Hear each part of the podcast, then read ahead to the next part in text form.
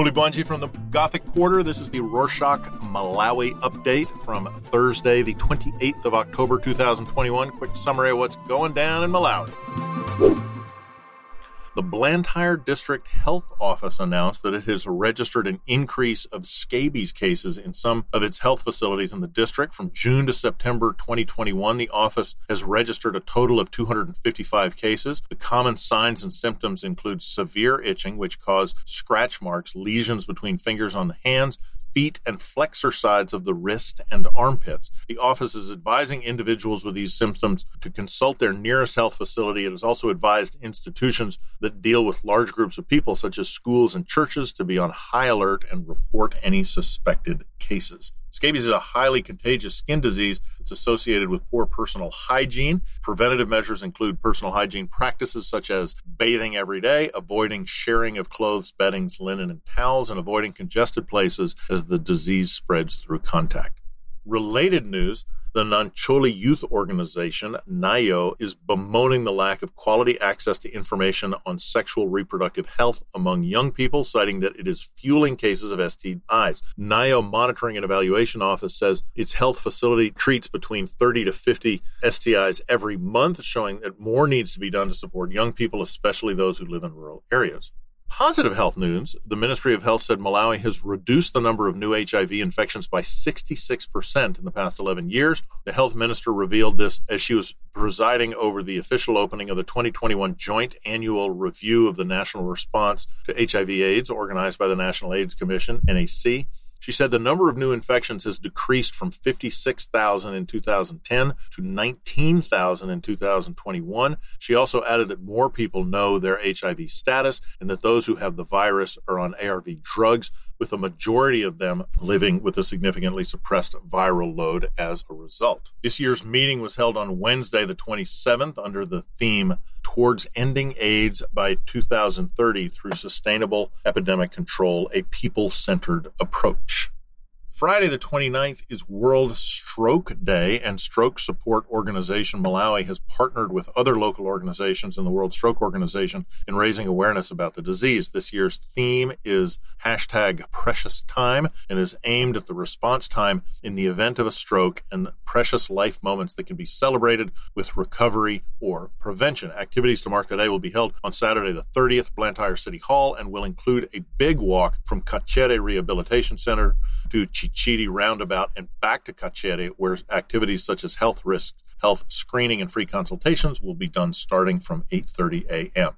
The Bankers Association of Malawi has introduced a value added tax of 16.5% on some of its services, effective on the 1st of November 2021. More details concerning the move are yet to be divulged.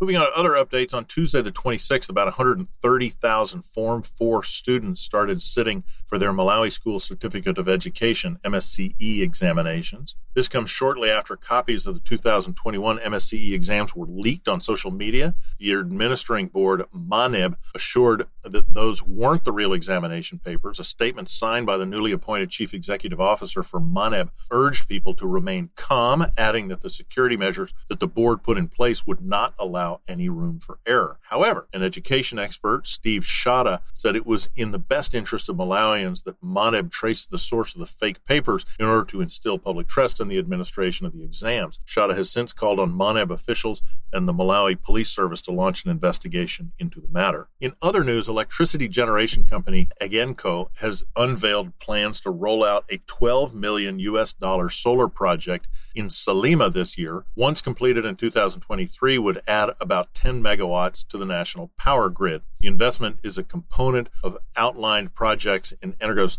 15 year strategic plan, which was launched in 2019. Once completed, Salima Solar Power Plant will become Egenco's biggest solar plant. According to the statement provided by the company, investing in the solar plant is in line with the company's strategy to increase power generation and diversification of energy sources. It intends to improve its power generation mix from being 95% hydro to 76% hydro based in the first five years of its strategy and to do away with over reliance on hydropower. Alternative sources of power, such as the Salima solar power plant, will supplement existing sources of electrical energy. In related news, the people of Sitolo, Ndawambe, and Molosio villages in Chinji now have electricity courtesy of Enviro Earth, which is implementing a 80 kilowatt peak power photovoltaic solar hybrid mini grid. So far, the mini grid has connected electricity to 671 households, grocery shops, salons, barbershops, bars, two maize mills, a local school, and health clinic, as well as six streetlights. The group village head, Sitolo, described the solar generated power as a miracle as people no longer have to walk long distances to access services that require electricity. Sitolo also said, among other things, that the project has boosted social and economic enterprises in the area and has also reduced the overdependence on firewood. Malawi Broadcasting Corporation, MBC, launched a sexual harassment workplace policy following evidence that its former Director General, Aubrey Sumbuleta, sexually harassed female employees. A Malawi Human Rights Commission report found that Sumbuleta sexually abused four women who have since been paid 49 million kwacha, which is approximately 60,000 US dollars, while he is answering cases related to sexual abuse. During the policy launch, which was held in Blantyre on Friday the 22nd, an MBC board chairperson said the lack of policies has seen the company losing hundreds of millions kwacha in paying compensation to victims of sexual harassment, adding that the policy will make sure the perpetrators are liable for their acts. He added that MBC will ensure that all its employees are in safe working environments, stressed that the policy seeks to safeguard not only MBC staff, but also all clients of the corporation.